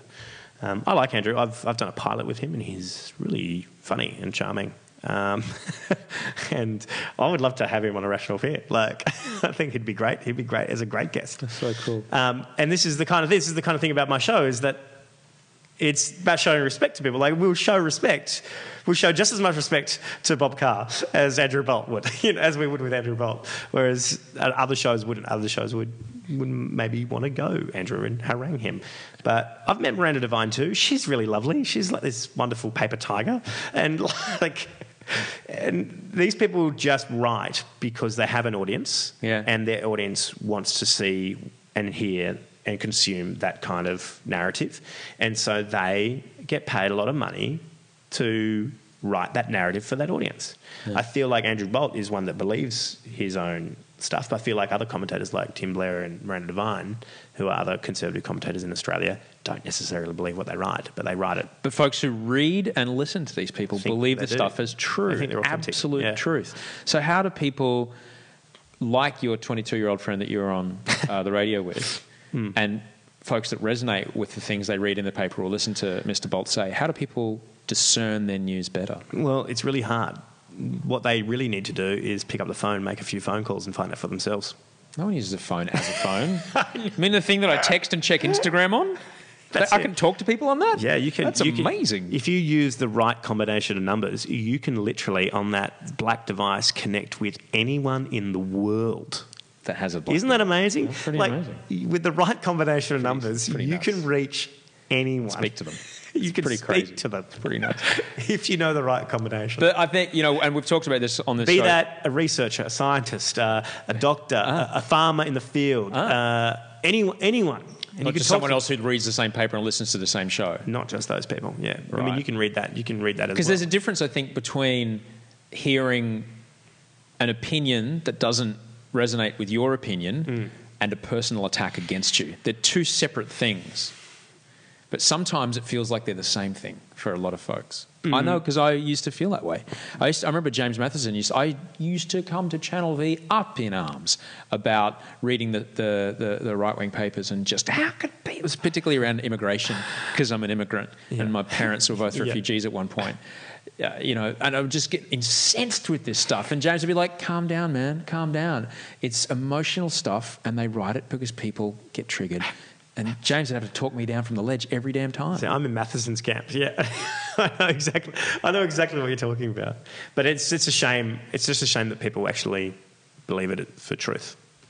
And it wouldn't be nice to have a brand that told the truth and was entertaining at the same time, which is what you're doing. which is what we're trying to do. We got a Walkley nomination, which is awesome. I'd say you're trying. I think you're doing it. You're doing it very well. I wouldn't say you're trying to do it. I'd say you, We're a comedy show with a Walkley nomination. That's we're a- sorry. We're we're digital comedy website with a Walkley nomination. that, and that, that's a that's that's a highfalutin journalism award in this It's a country. Peabody. That- that's yeah, a it's a big. of Peabody. It's a BF. It's a BFD. Um, but you said uh, you know earlier on that everybody is pretty good. No, ma- you know, Yeah. even if you give Andrew Bolt, he's pretty good. just got to give him a chance. I hung out with, I did a pilot with Andrew. He's great. Rena Devine, she's pretty great. Alan Jones, he does so much for charity. So as we, as a society, even though a lot of people are afraid and reactionary and want to blame, the, Paul Murray, good bloke.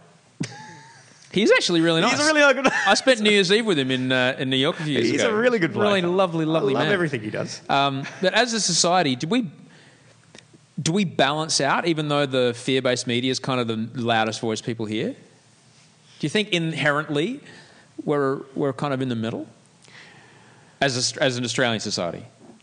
Here's what I used to think. I used to, I used to be in love with the notion of the Australian democracy because we are all forced to vote. And this is why I thought Australian democracy was better than other people's democracies. Because in Australia, you have to vote, you have to make a choice. And what is great is that you've got this group of people in the middle called the middle, Middle Australia, who call bullshit all the time, who look at whoever's in government and go, uh, I think you're bullshitting. And they have to make a choice. and so what, what we get is what we get is a constant, often uh, just our governments only last two terms and they roll over. If they're lucky, they'll get three. Um, if they're lucky, if the governments are lucky, they'll manufacture a disaster and roll into a third term, like Tampa uh, or 9 11. Uh, And so what happen, What happens is the left and the right they will always bat left and right, but because there's this whole group of middle people who are forced to vote, they will go. They've got. I can just see them, and they're just these regular people, and they just fold their hands and they look at the people in charge and they go, mate. I think you're fucking bullshitting. I'm going the other way. And I think that's what's really great about Australian democracy.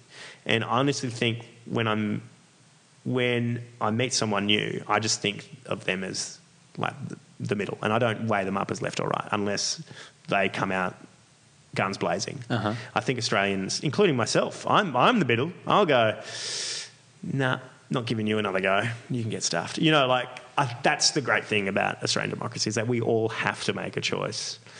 And if that choice is based on lies, ah, right. So that's the thing. yeah, this is why Abbott's having. This is why our current prime minister is having a lot of problems because he's just done a whole slew of. Uh, he's just broken so many promises that he's just. If there was an election today, it would be terrible because none of it, no Australian would want to vote for any party. Yeah, that's a that's a drag, isn't it? But so interesting. Um, but I honestly think Australians are a pretty good mob, and that we. I don't. I honestly think, and I hope we don't get as polarized as the United States. It's awful. in the United States because because people don't have to vote. You just have these two raging camps at each other's throats the entire time. I had the privilege, and I'll say this as a privilege. I was, my last day in the United States a couple of years ago, I was my friend Brooke, who's a Republican, young Republican, said, "Dan, do you want to come to a young Republicans meeting?" And I went, Oh my god. Yes, I do. So I went to this Young Republicans meeting in LA, hanging out with my friend Brooke, and um, the guy who was leading it was this. Uh, he was an African Englishman, and uh, he was like a.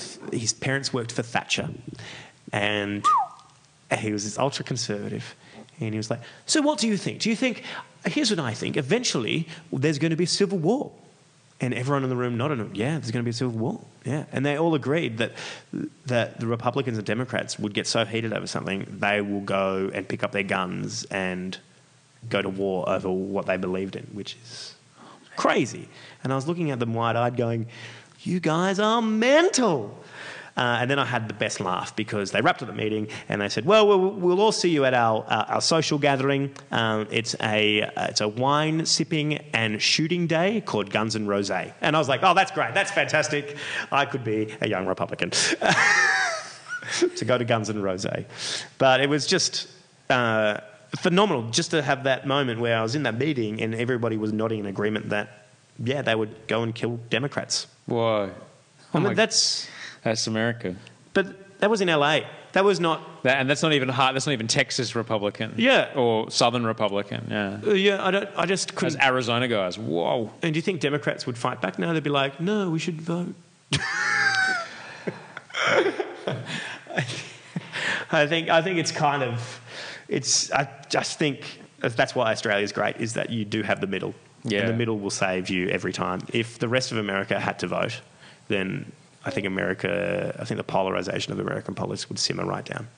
Right. I certainly hope we don't get there either because this country is incredible. I love this country. I'm grateful to be a citizen. I'm very grateful that I got to become a citizen. I'm, I love this country so much, and what it's done for me and my family is amazing. And to protect it is at the center of my being. it really is.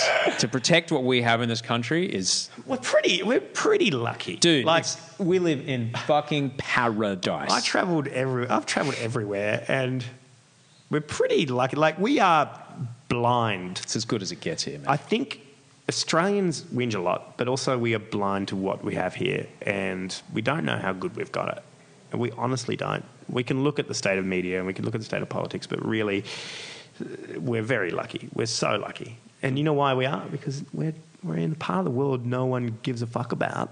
Yeah. and Paul Keating was right. And that's what we are in the arse end of the world. And the great thing is, no one cares about us. So they're not going to come bother us. no. Um, we do have all the uranium, so eventually they'll come bothering us. You're, you're absolutely right. So, what, what irrationalfear.com is where you should go. yeah, that connects to our Tumblr, but we're, we're really big on Facebook and and Yeah. uh, and YouTube as You well. You can find Dan on Twitter at Dan Ilic. D A N I L I C. How can people support you now the crowdfunding thing is shut down? Uh, well, uh, keep go to our go to our Twitter and our Facebook and become a friend and follow us and follow the Tumblr. Uh, and depending on movements over the next week or so, we'll decide whether we'll probably go again. So we'll try and raise another, get another fifty grand from Possible to do it again. So keep, Right. keep a lookout. And we had some amazing, generous sponsors, including Dick Smith. Love uh, him. Australian icon. Love him. Um, gave us three thousand dollars. Uh, Wil Anderson gave us thousand dollars. Like amazing. And Kevin White, Wil Anderson's agent, and now my agent, gave us thousand dollars. And it's really nice to see these big guns. Tim Minchin tweeted it to his like seven billion friends on on Twitter, and uh, and Wil really mentioned on his podcast, and that really helped. And so it's kind of uh, really nice to see established comedians support a new platform. And what I intend to do, what I have intended to do and have done, is any money we do get, um, spend it all. Yeah, right. and, and spend every single dollar putting it on the screen. And that's, Right. what, and that's what we've done. So before I, I let you go, this has been amazing. I'm so grateful that you're here. Um, You know, I live around the corner. We could, we could go for coffee if you want. we can if you want. Um, what to you is the most pressing issue that Australia faces right now? Climate change. Why should people be afraid of it? Climate change is going to change everything. Yeah. and we are also blind to it, and we are not showing any leadership in it anymore. And what is the most disturbing thing of recent times is the blatant anti intellectualism of the way our country is run, meaning that all our science bodies have been dismantled, or our climate bodies have been dismantled, or our environmental bodies have been dismantled. We are no longer world leaders and showing the world how to do, how to tackle this most enormous of all problems. And that is, that's cowardice. That is either, it's cowardice or it's really the most, or it's the cleverest thing to do. Because the inevitability of climate change means the only thing we can do is go full steam ahead and destroy our, our environment so rapidly and make as much money off it as we can to build a bunker somewhere. that's, that's extreme.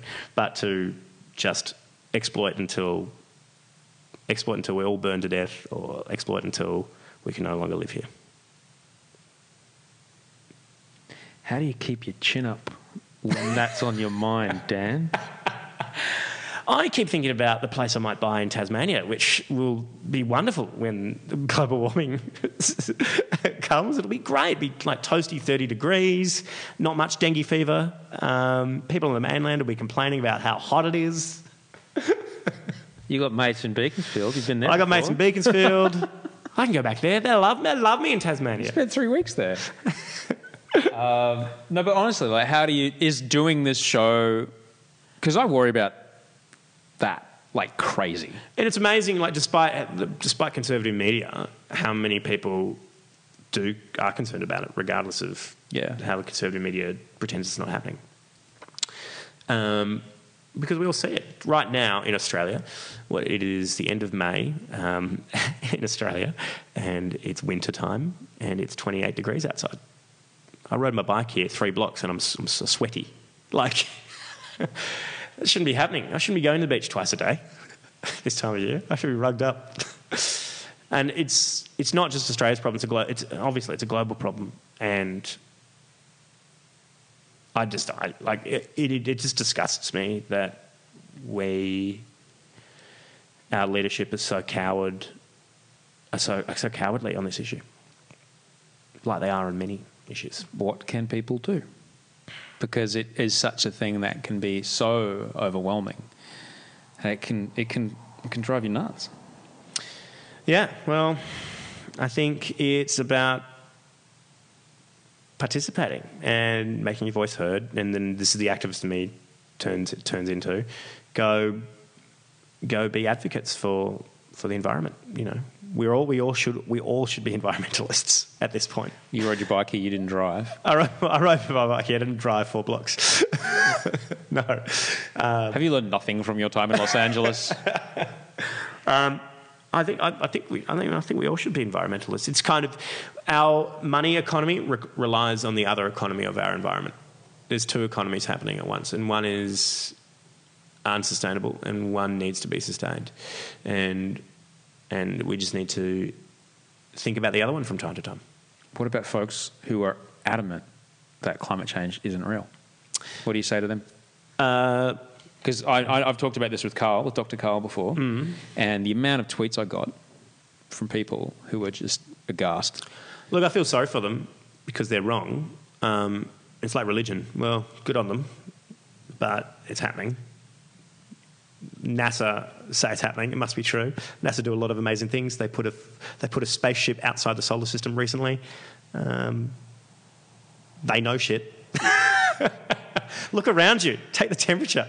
Why don't you take the temperature for the next 10 years and tell me how, how hot or cold it's getting?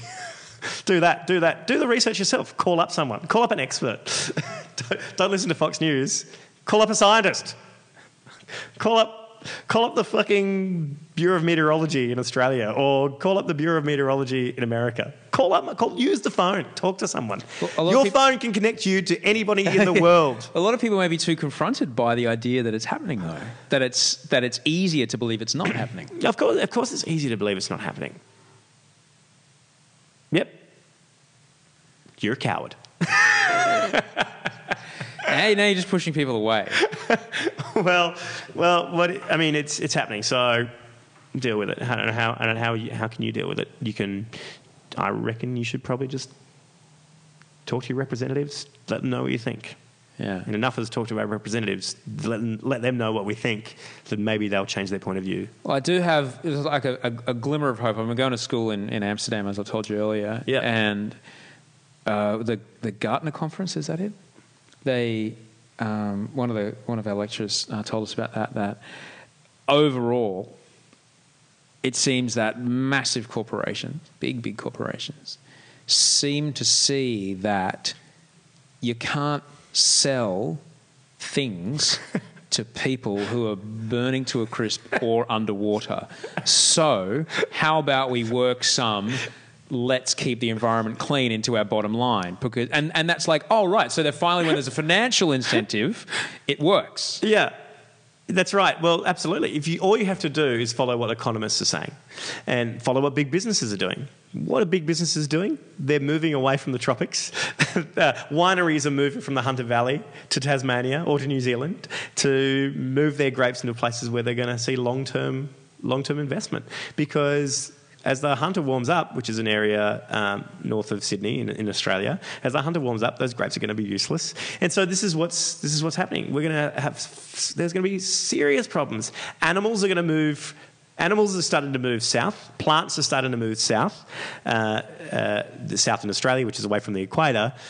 And so, what you're already seeing is animals are already adapting to climate change. Then we should be doing the same, but we're not. Why are we blind to this? Well, this is what I'm saying is that corporations, big companies, Yeah. big, big companies are seeing that it's not going to serve them to keep just consuming and producing and consuming and producing. And they won't exist as companies if they have no one to sell anything to. So they're trying to work these environmental sustainability factors into their practices so they can keep making money. Yep. And I'm not talking about moving, I'm talking about changing, you know, using less CO2 and, and changing their delivery methods and things like this.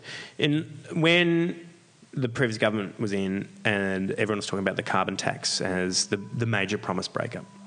Sorry, that's my that's my phone going from the background. And Osher, I ring- know what you're thinking. hot ringtone. I know you're thinking. It's Gangnam Style, but it's not. It's actually um, Steve Price's remix called "That's Labour's Style."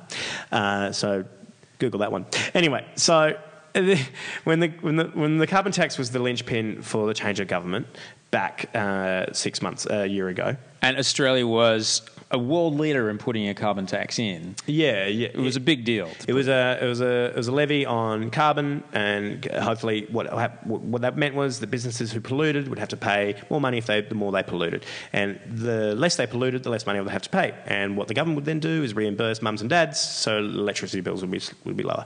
But the government, the coalition, used that as a way to oust, the, oust this, oust this current government, and they, they really rided on the carbon the middle tax. called bullshit. Yep.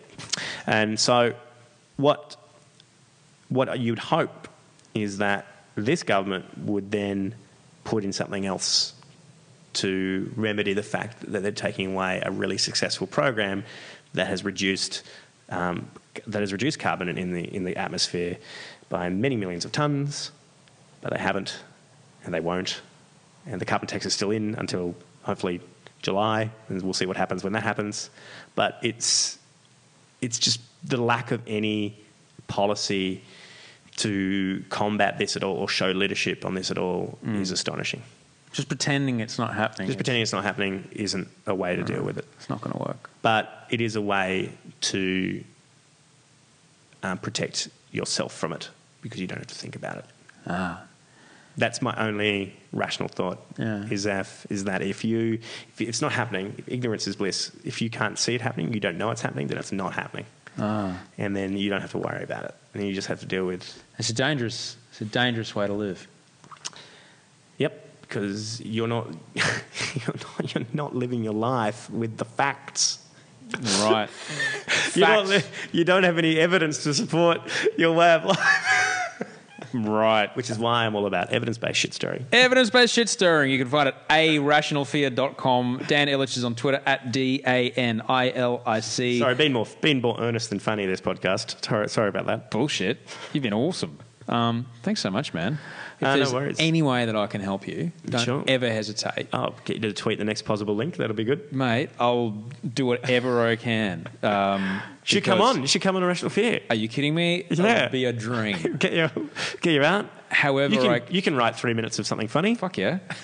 However, I can help you because because you're not being Michael Moore, because you're not being the guy on the left who's going, ha ha, aren't right wings fucking funny. Like I love Bill Maher, but I don't know if you saw. I can't deal with him when you saw. Religulous. I don't know. Did you see Religulous?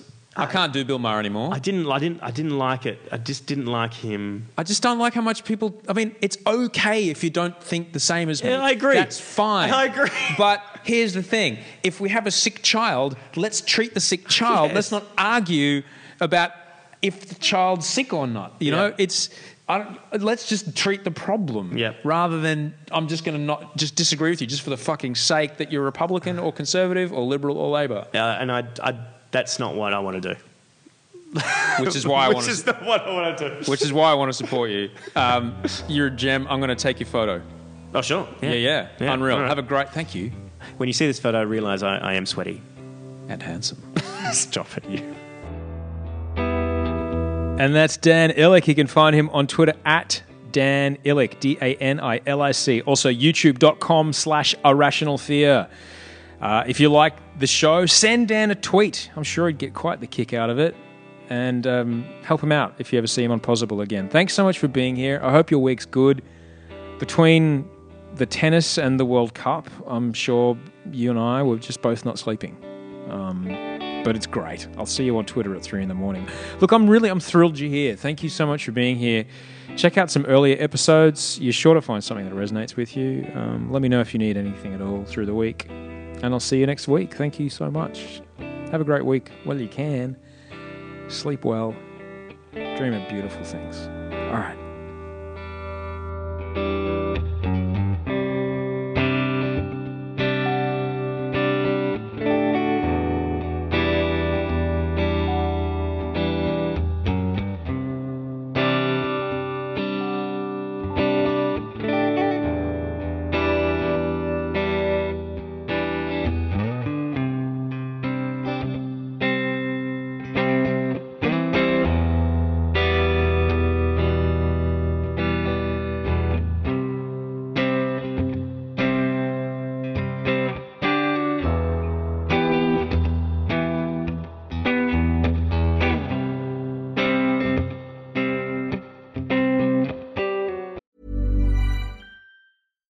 Catch yourself eating the same flavorless dinner three days in a row? Dreaming of something better? Well, HelloFresh is your guilt-free dream come true, baby. It's me, Keke Palmer. Let's wake up those taste buds with hot, juicy pecan-crusted chicken or garlic butter shrimp scampi. Mm. Hello Fresh. Stop dreaming of all the delicious possibilities and dig in at HelloFresh.com.